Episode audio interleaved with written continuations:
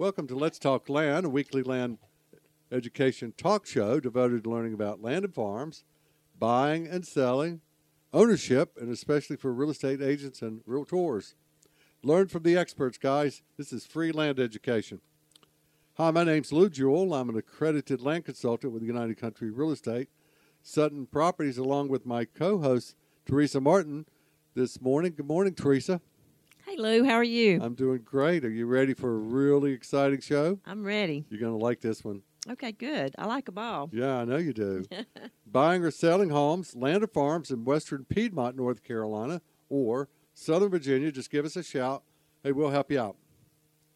Our office is at 102 East Main Street next to BB&T Bank in downtown Pilot Mountain, North Carolina, and our company website's www.allsuttonproperties.com. That's A L L S U T T O N properties plural.com.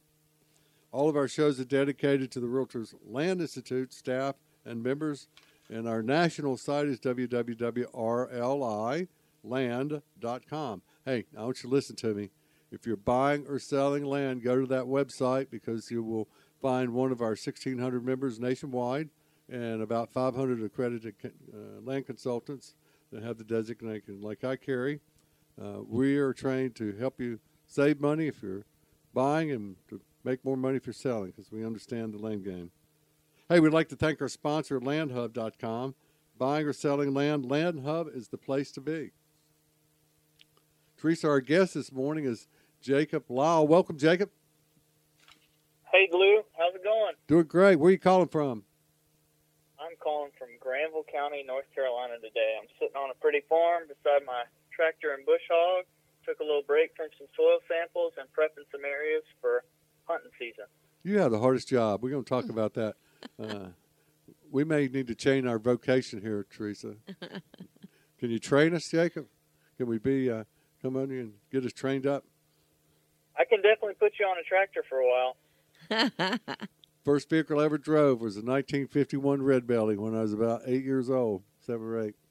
So um, you probably still have the tin you got on that thing. Uh, well, it's still in the family. We have 900 acres up in Surry County that great granddaddy and granddaddy bought 18 farms between 1909 and 1929 with 10 children, and and uh, it's all in the family, every inch of it. So it's uh, it's a heritage farm. Cool. That's great. So you're an NC State grad. Go go pack, and uh, got an associate degree in ag business management, and then a bachelor's degree in ag science. And of course, your license is a prescribed burn control uh, contractor for the North Carolina uh, Forestry Service, and of course, a realtor with uh, one of my favorite organizations, the National Land Company. And uh, you guys got it going. Uh, uh, it's a lot of the RLI members got together, and, and we'll, uh, we actually did a whole show on National Land Realty, and go back and refer to that. So you were born and raised in Raleigh, North Carolina, and you spent your childhood hunting and fishing with your dad uh, from Roanoke River down striped bass to the Watauga River for trout to eastern part of the state for, for ducks to the Piedmont for whitetails and turkeys. Uh, you chase them anywhere you see turkeys. So um, what a what a break what a, what a uh, background what a what a uh, heritage to come from. So um, now your goal is to help assist landowners maximize their investment in recreational properties to their full potential. And Teresa, you know, with your experience now, as a landlady, uh, you know, people invest in farms, they don't know what to do with it. Yep. So that's what this show is going to be about today because Jacob's got it going on. Uh, and we want to learn uh, what land management and wildlife is, or land and wildlife management, sorry. And uh, just a, just a uh, description of it as wildlife management is the art and science of reaching goals by uh, manip- manipulating or maintaining wildlife habitats and populations. So, Jacob, we're going to turn the show over to you. Uh, tell us about what you do and how you got into it and some of the nuances. And uh, we want to learn about this. Good deal. Well, I'm excited. First off, I just wanted to say thank you guys for having me on the show. Had a lot of reputable folks on here, so I, I feel really privileged to be here today. Uh, I've always enjoyed being outside. It's kind of what I grew up doing my whole life. I thought it was normal to go hunting or fishing all day Saturday up until I was about 15 or 16 years old. Uh, I'm an only child. My dad's got the hunting bug just as bad as I do, and that's just what we did every weekend. It, it, there was no discussing it. It was just go to bed early because we were going somewhere the next day. Um, and I kind of have always had a passion for that my whole childhood, and it was about my senior year of high school. You know, everybody kind of goes through a point where they're trying to figure out what they want to do, and I always knew that I enjoyed equipment land and being outside. So I figured I'd try to figure out a way to tie all those together. And I had been hunting with my father and a group of guys from Faith of Christian Sportsmen in Raleigh out to South Dakota pheasant hunting a couple times.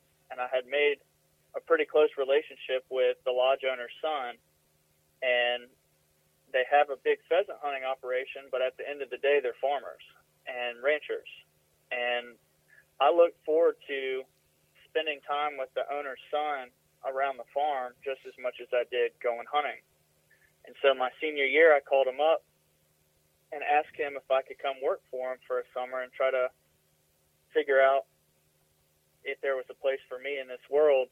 And uh, he actually said that they had just hired two guys out of Texas, but his cousin had an even bigger farm down the road so, not knowing him from Adam, I got on a plane and flew out to South Dakota and worked for him for a summer.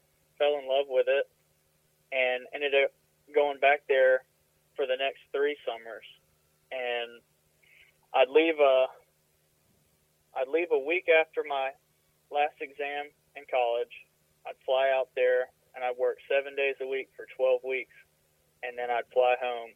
And they took care of me. It was a wonderful family. It was two brothers worked tremendously hard. I owe my work ethic to them. And it was about a two hour drive home or drive from the farm to the airport. And it was that two hour drive that the older brother and I would go back and forth on what I thought I should be compensated for for my 12 weeks or my summer's work. And he'd write me a check and I'd fly back home. I'd go back to school.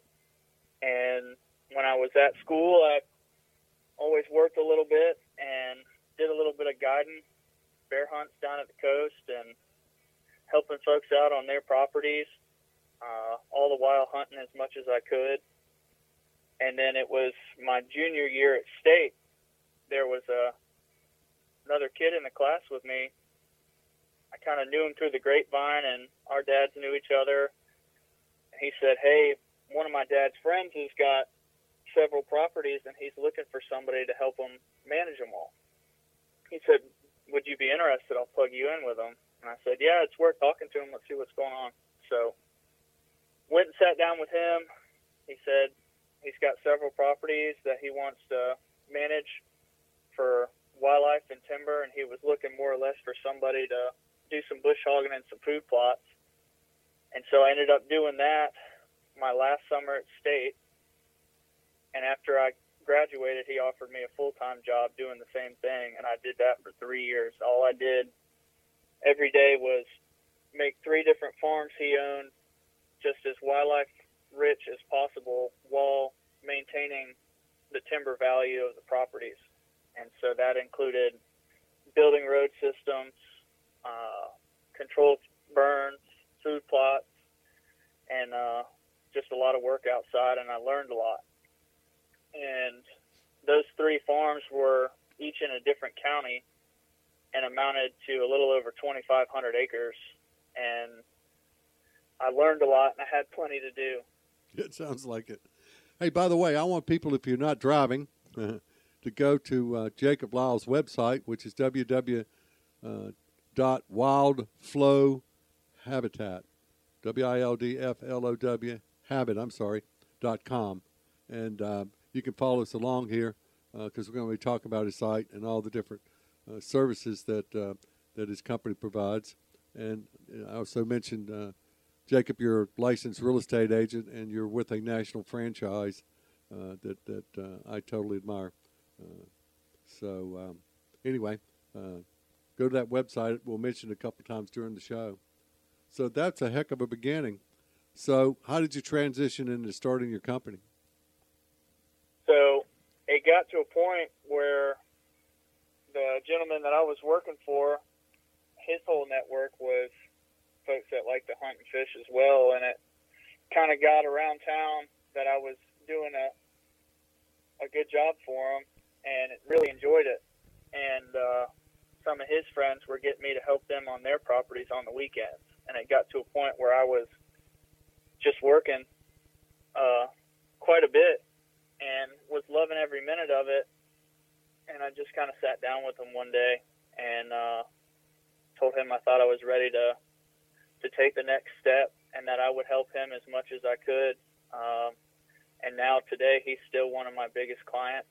I trained. He's got a full time guy. I trained him up, and uh, I still help them out quite a bit. The farm I'm on right now, ironically enough, is one of those farms um, that I kind of cut my teeth on, and then got to a point where I was doing this part time, trying to build up uh, full capacity, and figured that if real estate was going to be another avenue that I always wanted to kind of venture into. There was a couple times where the gentleman I worked for, we would go look at a tract together and try to look at the wildlife and uh, timber value oppor- and opportunities all in one, and I really enjoyed that. It was it was an opportunity to start from scratch to actually select your project, and uh, I knew real estate was another way to continue to do that. So while I was building my company, just a one man band, I'd hire friends from time to time to help out. I went to school at night, got my real estate license, got linked up with National Land, which is nothing but a phenomenal company. They've been great to work with and work together with. And uh, it was 2018. I just kind of jumped off the deep end and went full time into this. And my wonderful girlfriend helped me along the way. She helped me do controlled burn. She helped me wash tractors, uh, and we kind of built this thing together. So I can't take all the credit. Well, you better And, keep you uh, better keep her. Oh yeah, oh yeah. Sound like a good partner. And she's been wonderful. But so we dived into it full time. I think it was October 2018, and uh, had some had some really good success on both ends. Helped some folks find some land, helped some folks sell some land, and uh, most of the time when I'm riding around helping somebody buy a tract of land, we're kind of piecing the puzzle together before they even buy it. And if they are, if they do buy it, most of the time I can help them turn their dreams and their goals for that property into a reality.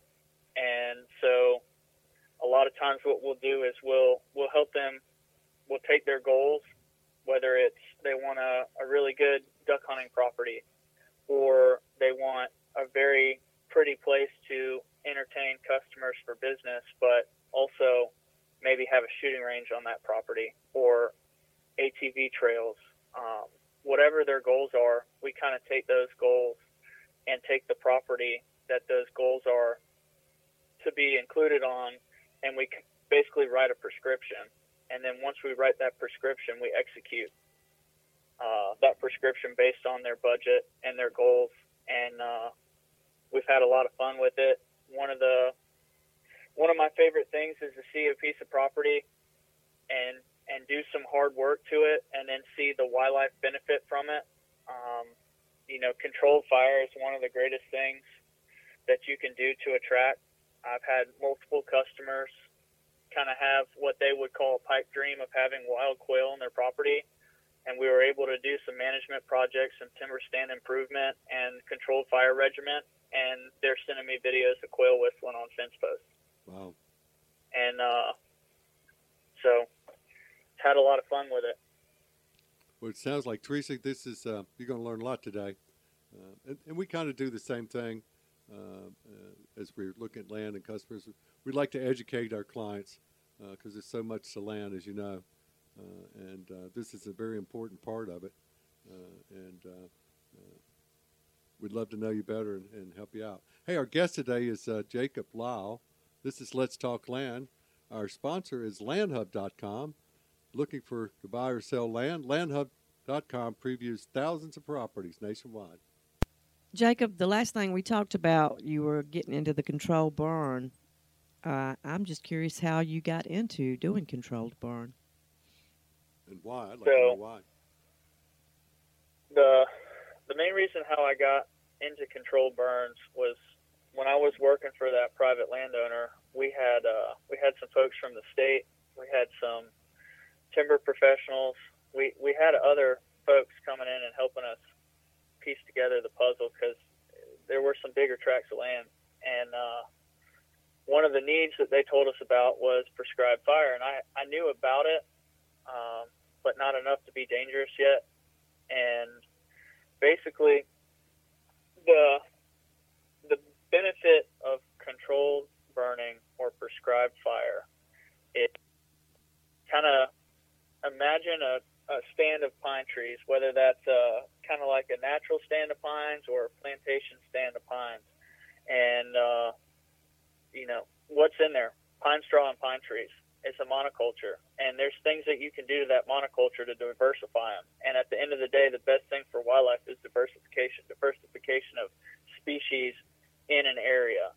So you can take a pine stand and make it more than just a stand of pines and pine straw. You can make it to where there's food and cover for wildlife, specifically uh, turkey, quail, and deer. Everything benefits from it. Songbirds benefit from it there's some endangered species that benefit from it, and you can kind of you can kind of swing it one of two ways. You can do kind of a general wildlife burn, where it's going to benefit a little bit of everyone, or you can do more of a species specific style burn. But either way, the burn comes after one thing before that, and that's timber stand improvement. So if you have a 15 year stand of pines that hasn't been thinned yet, it's really tight. And it's not letting the sunlight hit the forest floor. That's what you need first. You can go burn a stand like that, get rid of all the litter on the ground, make it to where, you know, if lightning strikes in there, there's not going to be much fuel for a wildfire. Um, and it'll clean it up a little bit. But if you really want the best benefits, the best thing to do is going in there and remove some of those trees. And we try to time that perfectly with our timber uh, management plans. You've got to thin a track. Uh, let's thin that track. And if the landowner is okay with thinning it a little bit harder, then we're going to open up that much more sunlight on the forest floor. So that's step one. Once you've done that, then step two is your prescribed fire. And what we'll do is, in a perfect world, there's already a path to where we could get a side by side or ATV uh, around that stand. If not, then we're going to do a fire break or fire line. That can be as simple as a tractor with a disc on the back turning up the dirt. Fire can't travel uh, across dirt, or we'll take a bulldozer, make a nice bladed line, or sometimes we'll even get the Forest Service to come in, and they've got some really special equipment to where they can do a fire line through a, a mature stand of timber that you wouldn't even try to ride a four wheeler through. Um, and when they're done, you can ride a wheeler through it. Uh, but what we're doing is we're making it to where that fire can't go outside of the area that we're going to introduce fire to. Once we've got that done, then we're going to do our controlled burn. Most of the time, we're doing this uh, around the first of the year. You want to wait till all the leaves fall off the trees. So we're we're past fall at January one, and we're past the conclusion of deer season. Most of the tracks we're doing this on are either leased by deer hunters or enjoyed by deer hunters. The the owner of the property is a hunter themselves, and so most of the time we get started January one. And uh, what we'll do is we're we're lighting fire to that that stand of timber, that area. Most of the time, if the wind's coming out of the north, we're setting fire on the south end of it. That fire slowly burning into the wind. If you were to light it on the north end with the north wind, it's gonna feed off that oxygen and it's gonna push it through really fast. So we're controlling it by doing a backfire. It's slowly just going into the into the wind there. And what it's going to do is it's going to move really slow, which means it's going to be really hot where it's at versus just swooping through there really fast. And it's removing all the leaf litter off the ground. It, uh, I'm sure we've all seen where a track that's been thinned is starting to grow up with sweet gums quite a bit, at least in my neck of the woods. It's going to kill those sweet gums. It's going to knock everything back, and it's going to remove all that litter on the ground. And a lot of times I'll tell people when I'm explaining it to them, if you got a flower bed in your front yard, you're putting mulch pine straw down to keep the weeds from growing, right? You just want the flowers in there. Well, in the woods or in a block of pines, that pine straw is doing the same thing. It's not letting native species grow underneath that forest floor. And in order to do that, you've got to allow sunlight to hit the forest floor, and we uh, we achieve that by doing a thinning or timber uh, timber stand improvement. So we've removed some of the tree canopy, the space between the tops of the trees to allow the sunlight to hit the forest floor. And then we're removing that mulch pine straw, that litter layer on the forest floor with the controlled fire. All right, so once that's done and the controlled burn's over, you're going to start to get some rain on that area and you're getting sunlight on that area and you're promoting native grasses and forbs to grow. And as soon as you as soon as that happens, you're going to see all kinds of little green things starting to poke up. And all those little green things starting to poke up are food. Tons and tons of food. You can almost have just as much food on an acre of woods that's had a timber stand improvement and a prescribed burn run through it as you could if I went and planted the prettiest one acre food plot you've ever seen. But you're maximizing the potential of that acre because you've got wood growing. A lot of times that's your investment. That's that's half the reason why you've got the property in the first place. That's what helps all this come together. And and then that area starts to grow. It's browse for deer. It's uh, it's browse for rabbits. It's start once it gets a couple months old. It's cover for those animals. Another great uh, benefit of prescribed fire is if it's got a bunch of ticks in that area, it's cooking them. It's killing them. It's getting rid of them, and the turkeys and quail come in there and eat them. Uh, there's been many times where I like to ride around a track that I've burned before I go home. I, I stay there until the very end. The fire's out. It might still be smoking a little bit, but I always try to ride around and check out the whole area before I leave. Um, it helps me sleep a little better at night. And a lot of times I'm kicking turkeys and quail if there's already some quail in the area out of that burn area. I've got pictures of quail and turkeys in the smoke, bugging, eating all the stuff that got cooked up in there. Um, but let's fast forward about three to six months after that fire.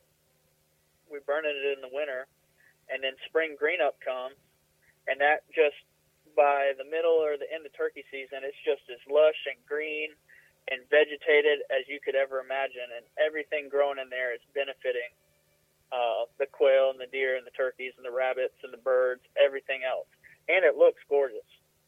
So it's kind of a win-win. The biggest question is: Is it safe to burn in that area? And some places we get calls and we go to, and it's not safe. You're, and it's not a it's not a factor of if uh, the fire; it's more the smoke smoke management. We create a lot of smoke when we burn these areas. And if there's a development half a mile downwind from that area, or a highway, or a hospital, something that doesn't need a lot of smoke, um, it can be unsafe. And one of the biggest factors to us is wind. We can take a track that might have a development on the south end, but it's clear on the north end, and we know we can only burn that track on a south wind. Um, so that's that's the there's a lot of work that goes into a burn before we do it, just to make sure it's going to be safe.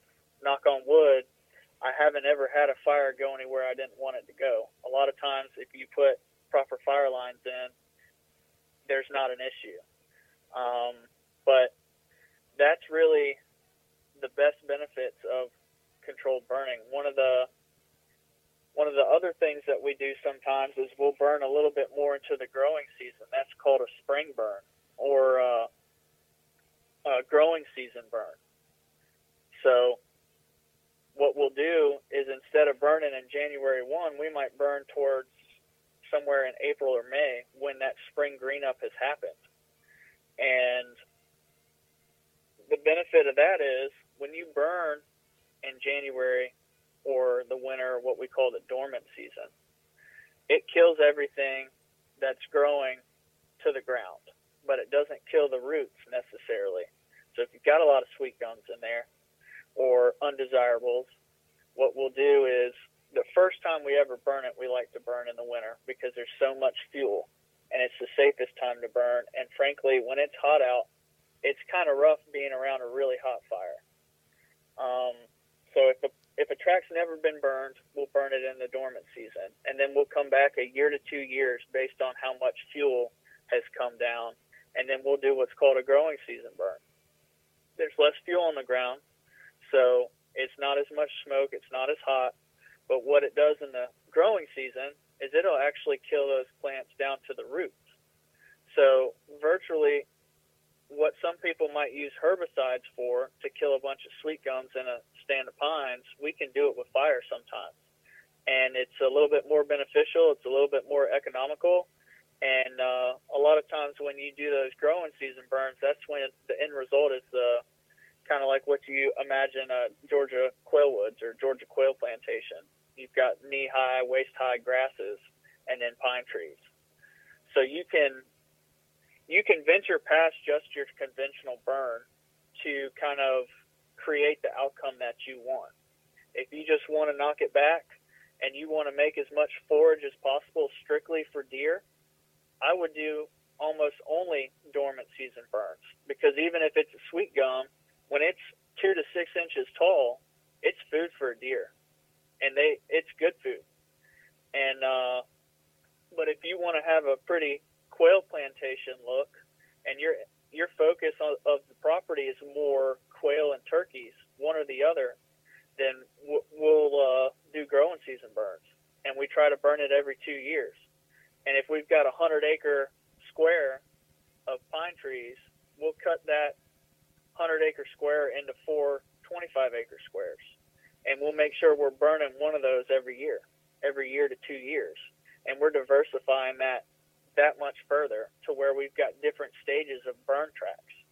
And when you get that far into it, that's when you're really seeing a huge difference.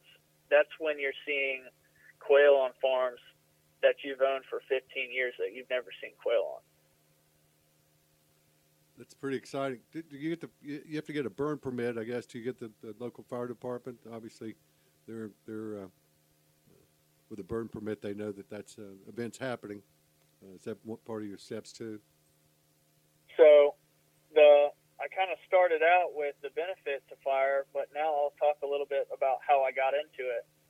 And uh, ironically enough, like I said, I'm sitting in my truck beside this barn. There's a flock of turkeys walking across the path in front of me right now, six or seven of them. But uh, we were trying to to implement this kind of work on the farm I was working on full time. And I didn't know anything about burning. The landowner didn't know anything about burning other than we knew it was good and we needed somebody to help us do it. And uh, the Forest Service will actually conduct controlled burns for you. You have to pay them to do it, but they'll do it for you. The it's just it's not that simple at the end of the day because the days that are perfect for burning, which is dry days with a little bit of wind. We're looking at the relative humidity because the humidity uh, influences how much moisture is in the fuel. And the days that it's perfect for us to do a controlled burn are the days that the Forest Service gets calls about wildfires. And they have to go to those calls. It's not just the fire department, they have wildfire and wildland firefighting gear. Uh, fire department definitely helps. But if you've got a fire on the side of the road that's already two or three acres large, the Forest Service is your best chance of getting that fire suppressed. And so we got to a point where we were trying to do these controlled burns, and we were having, and I'm not trying to bash the Forest Service at all. I, I love the Forest Service, work really close with them, and they're happy to see people like me take it upon themselves to get to a point where they can do these controlled burns because they've got so much on their plate they already have to do. They have a really hard job and they have a lot that they have to get done. Um, and so we got to a point where uh, we were we had stuff ready to burn, but it wasn't getting burned, and I I told the guy I was working for, I said, hey, if you'll kind of help me get to a point where um, I can take all the classes and, and learn how to do this myself, I'll do it. Uh, and he was he was good with that plan. And so the the Forest Service puts on a prescribed burn certification course. And basically, what that certification course is is it's a course that uh, allows you the certification to conduct controlled burns on your own property. And actually, uh, a lot of information that gets put at you in two days. They do one or two of these a year across the state. I did mine right by Uwharrie National Forest, Troy, North Carolina. Um, hey, our guest, but, our, I got to interrupt you. Sorry, Jacob. Our guest today is Jacob Lyle. This is Let's Talk Land. I'd like to thank our sponsor, LandHub.com. Looking to sell land? Try LandHub.com. There's a lot more to this than I ever thought, and we were talking off air about some a, lo- a lot of different things that that are beneficial and things that are scary and, and, and the way that you do this and all this information it's just amazing to me all the information there there is and, and I want to remind everybody to go to wildflowhabitat.com to Jacob's website and, and they can follow along with this information. But the thing I'm wondering here is you've been talking about starting all these fires and that I mean fire is so unpredictable, but you can predict it. It sounds like. Like, how do you know what trees are are going to like? Why do the trees not burn up? You know, and and how do you how do you manage that? So, it is. Uh, it's it's one of those things. I think one of the reasons why I enjoy it so much is you're always learning. Um, I think that's another reason why so many people enjoy the outdoors, hunting specifically, is you never master it, but you can get really, really good at it but you always learn from it. And fire is one of those things.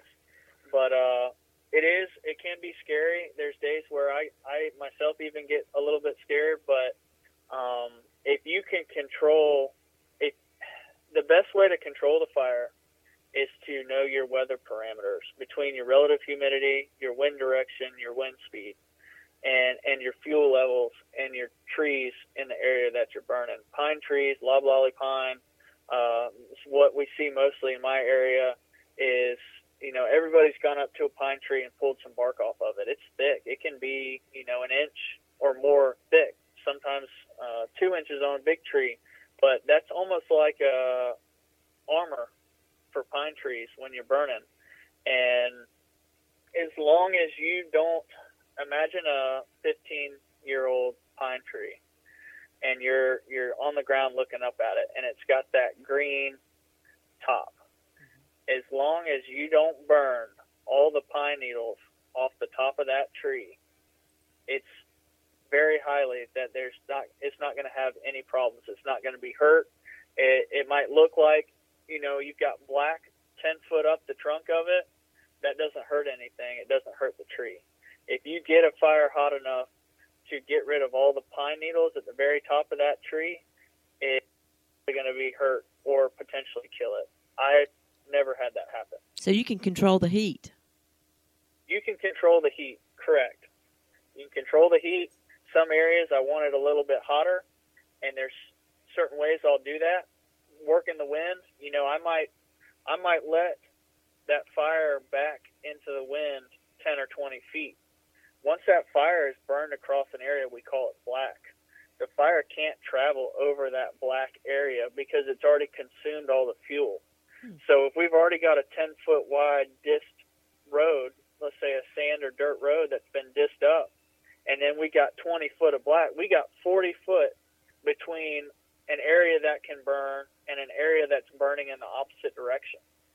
And then I can at that point, a lot of times I feel comfortable depending on what our management objectives are. If we've got a lot of three or four year old sweet gums that we want to knock out, I'll go on the upwind side and light it and let it get really hot and crazy and run through there really fast. And it kind of is almost like a war zone almost. And uh, it'll cook everything in its path. And then when it hits that black, where it was where we started, it ends. It just runs out of fuel and it's over. Um, but there's certain areas where you can't do that. Hardwood trees, white oak, uh, red oak, something like that, they they are a little bit more susceptible to fire than a pine tree is. Now you can still burn in hardwood tracks, and uh, I've got a project right now where we did a really heavy thinning on a hardwood track on Carr Lake to make some real pretty quail woods and uh, try to do a quail habitat restoration project on it, make an oak savanna. Um, and we're going to make sure we only burn that, that area in the wintertime. The, the trees are a little dormant.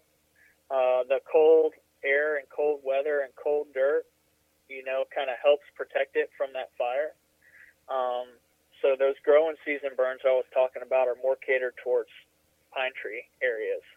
Or if somebody is okay with potentially losing a couple hardwoods here or there, if it's a mixed stand that's mostly pine or something, we'll still burn that kind of in the spring. Um, topography. But- tell us about topography, because you know North Carolina's mountains and plains and coast, and and the United States. I'm sure this uh, process is uh, done throughout the country, except maybe out west, uh, where they have other yeah, problems. with fire. topography makes a big. It, it has a great impact, and uh, I am currently. I live in Franklin County. Uh, it's about 30, 40 minutes north of Raleigh now, and uh, the new, the Tar River runs through this area. It's predominantly flat. It's got some hills, um, but nothing like where you guys are at. And uh, I do a lot of burns around the river, and there's some big bluffs by that river, and fire will travel uphill faster. And so you have to take that into consideration. That's where a lot of these fires out west, or even some of the fire, forest fires we've had in the in the mountains uh, here in North Carolina, if that fire is going uphill, you imagine the heat is moving up. Well, when you're traveling up a slope and it's moving up, it's just going straight into the fuel right above it. And it can be really intense, especially if the wind's behind it. And uh, sometimes that's where these forest fires can be so devastating. They start traveling up a hill like that and they get some serious speed. And then when it gets to the top of that hill, it's almost like it's almost like you rolling a ball up the hill. When it gets to the top, it jumps and that fire can jump across a road or a path into another area, and now you've got a fire where you don't want it, um, or a forest fire that's continuously growing. Um, so we really have to take topo in, into consideration, but we just alter that by making sure we're we're burning um, with the right wind. If, if you accidentally get some wind going uphill behind that fire, you can you can have a bad day. Um, one of the techniques we'll use a lot of times on a slope is a strip fire. And what that means is instead of us just running a fire on one side uh, and letting it slowly go up that hill, we'll go do one line at the bottom of the hill, go 20, 30 yards above it, and do another one. And we'll stagger lines all the way up that hill. And fire burns to fire and so those lines will burn into each other instead of just having one fire that can progress up that hill at a drastic rate. We make sure that we've got a bunch of little fires that once a fire runs into another fire, it can't go anywhere else because it's already burned everything on each side of each fire line. Um, so most of the time when we're burning, you know, that's what I'm saying. There's so much work. I have to go spend a lot of time on a track that I've never burned before, before I'm going to burn it. And a lot of times, my guys that help me out, I have them come with me, and we just we get a really good feel for the property before we burn it. Whether it's that morning, or if it's you know when the customer first brings us in and asks us if we can burn for them, we we have to get familiar with that track before we set fire to it. Uh, we'll spend a lot of time looking at it in person and then we'll go home and pull it up on the computer and we'll look at everything in a mile radius around it um, for smoke for smoke and uh, and other areas that we we want to take note of before we set fire to it. Um, but one of the kind of piggybacking where where we were at earlier, we got to a point where we were wanting to burn these tracks that I was working on, and we weren't getting it done in the time frame that we wanted. So I contacted our local uh, county ranger with the Forest Service, and he kind of knew of our situation. He was very familiar with the track, uh, knew us pretty well, and uh, I just said, "Hey, can we try to get to a point where maybe I can do some of this on my own?" And uh, he was more than willing to help me. So I took the class, got certified. That allowed me the certification to burn just on the track that I worked on. Um, I couldn't just go burn for anybody. And then after I did that for a year or two, the next step is to get burn boss level. To be a burn boss, uh, you have to be a burn boss to go do burns for other people. And what that includes is you have to write up a burn management plan, which basically is something that you share with the county ranger saying, here's a tract of property, here's what it has, and here's how I'm going to burn it. And here's why I'm going to do it in a safe way. And you identify everything in a mile radius of it. They review it, they make sure everything looks good, and then you conduct a burn in front of them on that track. They don't help you at all. They just kind of judge you. Now, if if something breaks out, they're there to help you too, um, to control it. Well, the first time I ever did that was on a track um, on the property I was working on, and about 15 minutes after we got started, he got a fire call. He said, "Man, I've got to go try to put this fire out, or at least go look at it. You're on your own now, and this is the real deal. And if there was ever a test, this is it." And uh, that kind of scared me straight, and and uh, a negative outcome was just not an option. So we did a good job on it. He came back later that day, looked at it, said he you know liked how we did everything, and he sent up all the paperwork that was required up the chain of command with the Forest Service, and there it was. I had my burn boss license, and and I could do it for other folks. Um, and the the Forest Service a lot of times will give my name and business info to other landowners because they enjoy burning.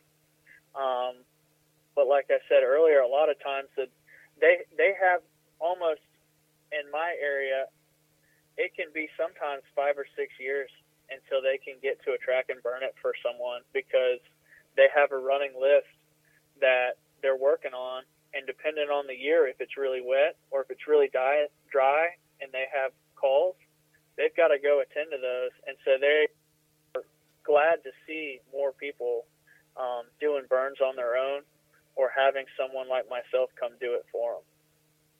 So, what's the class that you take to do burns for your for your own land? So it is the it's called Burn Certification Course. If you go to North Carolina Forest Service website, most states are like this too. Uh, you go to a tab somewhere that says burns or prescribed fire, and a lot of times they do one to two two day weekend classes. It's different location every time, and you can take that class.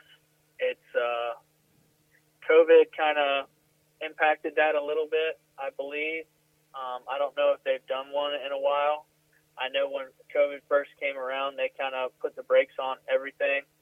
Um, but I do know that when things are moving smoothly, they do at least one to two classes a year, um, just about every six months, roughly. And you can sign up for that class. I would suggest after you take that class, you still have somebody that has done some burns on their own help you. I don't have a problem um, if they're in my area, if their ultimate goal is to get to a point where they can burn themselves, I have some customers like that where I've helped them the first two or three times, and then they'll just call me and be like, "What do you think about burning today? What do you think with the weather?" And I'll tell them my two cents about it. Or if they want to run the show and they just want me and my guys to come to have more people on deck, um, we do that too. But if, if you're burning the same area, if you've got one farm and you got two or three different areas on that same farm that you're burning, um, you can you can more than likely get to a point where you can handle that yourself. It's kind of the burning different tracks. Um, that you haven't burned before that that can be kind of intense. You you just made uh, Teresa an arsonist. You know that? no, he didn't. Huh? No, I respect fire, and this. I'm sitting here wondering how, like, I guess firemen learn this stuff because they have to know how to do this. Yeah. Yeah. There's a. I had one guy a year a year or two ago. He was a full time firefighter. He helped me, and he actually um, he hadn't done any controlled burns before, but he was really intrigued by it. We were able to get him to do some burns, and, and he did some burns on his himself uh, after helping me out a little bit. Jacob, with about 10 minutes left in your show here this morning, uh, tell us about the other services that uh, uh, Wildlife Management, your company, uh, does. So uh, we've covered fires pretty good, and like I said, we could do a whole show on it, but I want the audience to know these other services. Uh, this is you, You've got such a unique company here. Uh, at, uh, I want to learn about these other things you provide. I appreciate it. So, some of the other things we do, food plots are a big thing. That's what we're working on right now. Uh, you've kind of got your fall season food plots, which is right now September one is kind of your time frame. You want to start getting seed in the ground. That's your clovers, wheat, oats, stuff that you're physically hunting during deer season. Um, we're working on that right now, and uh, it takes a lot of work to do that too. If you've got a grown-up field, you've got to get it either mowed uh, or get that vegetation down, spray it with a herbicide to kill that vegetation, take soil samples to know what lime and fertilizer is needed in accordance to what you're planting. A lot of people miss that step, and it's probably one of the most important ones. You can go take a field and get a farmer next door to go disc it up and prep it and make it look as pretty as possible um, and plant the most expensive food plot seed on the market in it. But if you haven't taken soil samples and know what type of soil you have there and what nutrients are already in that soil and what nutrients are lacking from that soil and your pH, uh, your lime's going to help adjust your pH to the level that it needs to be. And uh, your fertilizer based on those soil reports are going to tell you how many pounds of nitrogen you need, how many pounds of phosphorus and potassium, your kind of three core nutrients in the soil that have the greatest impact. And so every food plot we do, we we try to take the approach as if we're doing it ourselves on land that we either own or lease. And uh, so we today I've been taking soil samples of stuff that we're going to be planting in the next week. So food plots based specifically on, you know, we can go as far as planting something that's good for deer, turkey, and quail. We can plant stuff this time of year that's going to be around all deer season, all winter, and all turkey season, and kind of dies out at the beginning of the summer. We've got stuff we plant that's only around in the summertime. Um, that's really helping uh, bucks when their antlers are growing. We're putting as much protein, natural protein, on the property as possible that they can utilize when they're going through the time of the year that they're growing antlers or even does when they're lactating and having fawns. They're getting the best protein, the best nutrients from what we're growing. Um, you can go put corn out on a shooting lane and have deer there, but all it's doing is bringing them there, which to some people that's all they want, and that's fine. But if you're wanting to try to manage the healthiest herd and the most deer that you can support on one farm, food plots is a great way to do that on top of controlled fire and uh, timber stand improvement projects. Um, another thing that we do is we help folks. This kind of ties into food plots, but is duck impoundments. We, uh, as duck hunters, you can't go put corn out in a swamp like you could uh, shooting lane for deer, you can't put corn out for ducks, but you can flood a cornfield for duck hunting, and there's a lot of people that do that, and uh, and we can help folks not only plant those, but we can actually help them create those. So if if somebody's wanting to potentially have a great duck hunting property, well, we'll be like, okay, well, where are you happy with being? If you want to be at the coast, we can show you where exactly at the coast is a good area to start at. Not only is a good area to start at, we can focus where we need to find you a property, county, or part the areas of that county. Um, once we focus on that specific part of the state or that part of the world, um, we look at the properties available or what properties we can create availability uh, for a duck impoundment. And there's permits that are involved with that process. There's a lot of uh, heavy equipment that are involved in that process, but we can do the whole thing. We can help somebody who has an existing property identify whether we can do a duck impoundment or not.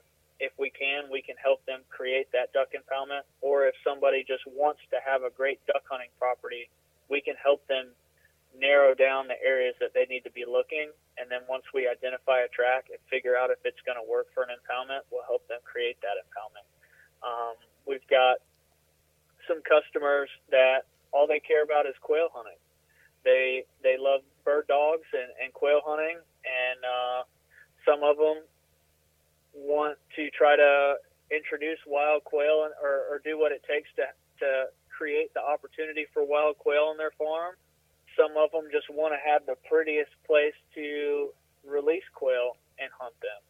Um, we've we've helped folks with that. Uh, we do custom deer stands and duck blinds.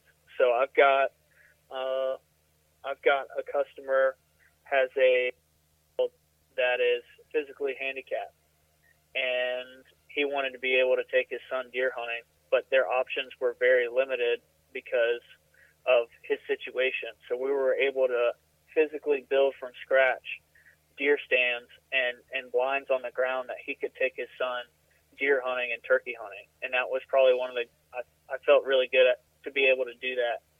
Um, because I feel like as a kid, the outdoors is a really great tool for life lessons and memories and things that stick with kids throughout their whole life. Absolutely. Um, you guys also do uh, pond management too, right?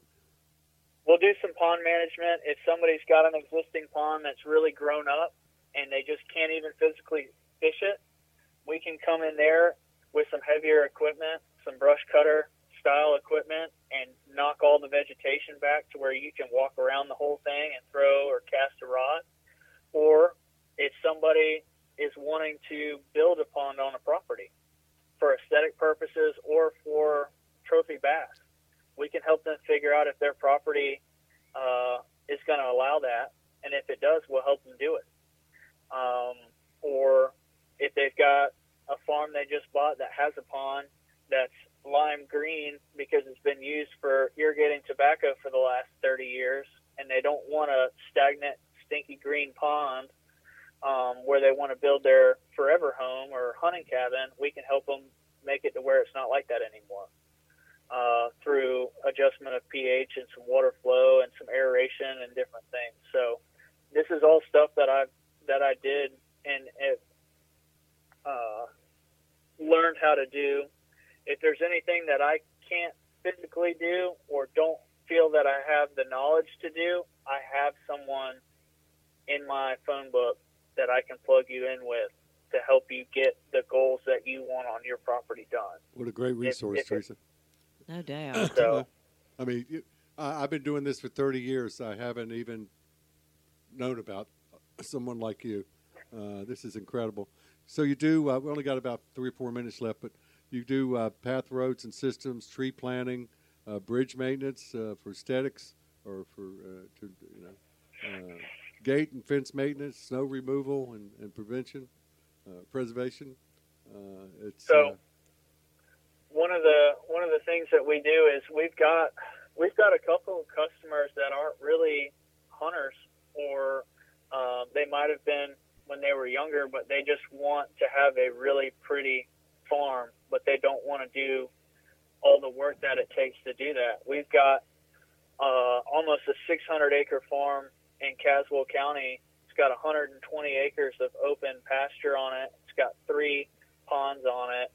It's got several houses, and uh, all they want is the the place to look as pretty as possible, 365 days out of the year. And I don't go know how there you- once a week and make sure that w- that it stays that way. I don't know how he does all You don't know how he does it? I don't know how you do all of this. Well, he's This a is- young guy. I mean, God, you like you you must be busy all the time.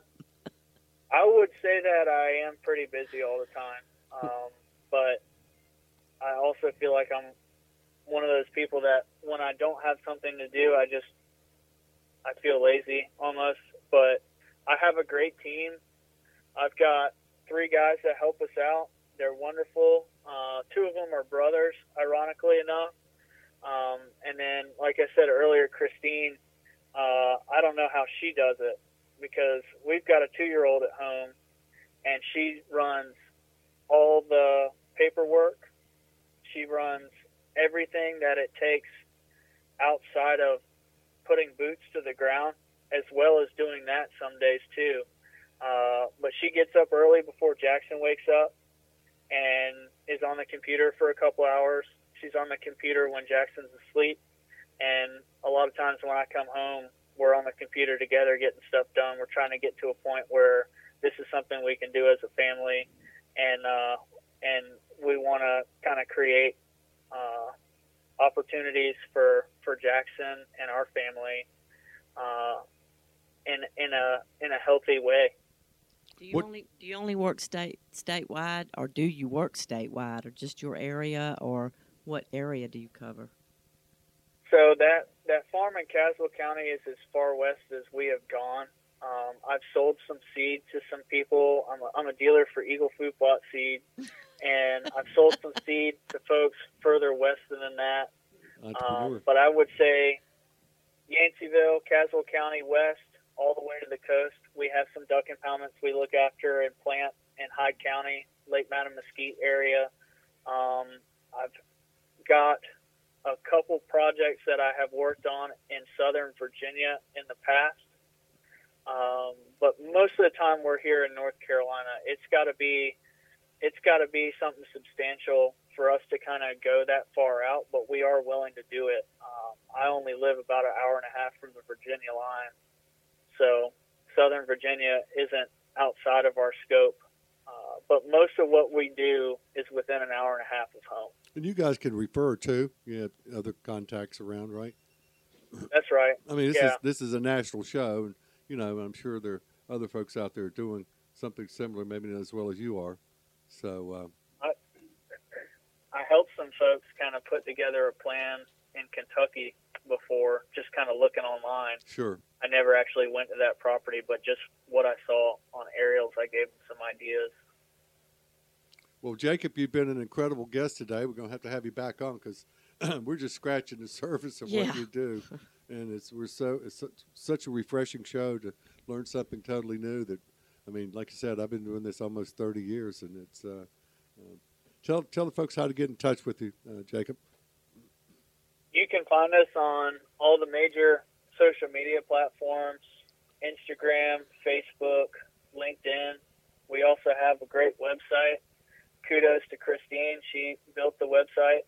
It's wildflowhabitat.com. You can also find all our contact information on that website. Uh, my email is jlyle, L-Y-L-E, at wildflowhabitat.com So it is happening. would love to help anybody with any kind of land management, wildlife management, or real estate services. Well, thank you so much for a wonderful show. You've been a great guest. Uh, thank you for joining us today. Let us know how you like the show. If you have any questions or topics you'd like to suggest, we'd appreciate them. All questions are welcome, and all of our guests may be emailed with your questions as well. This show is for the public and, most importantly, for real estate agents who do not have a source of land education, free land education here. All of our shows are downloaded after the show this morning on our master website, www.letstalkland.net. It's .net. Also, you'll find us on Spotify and Podbean. Teresa, how do they get in touch with you?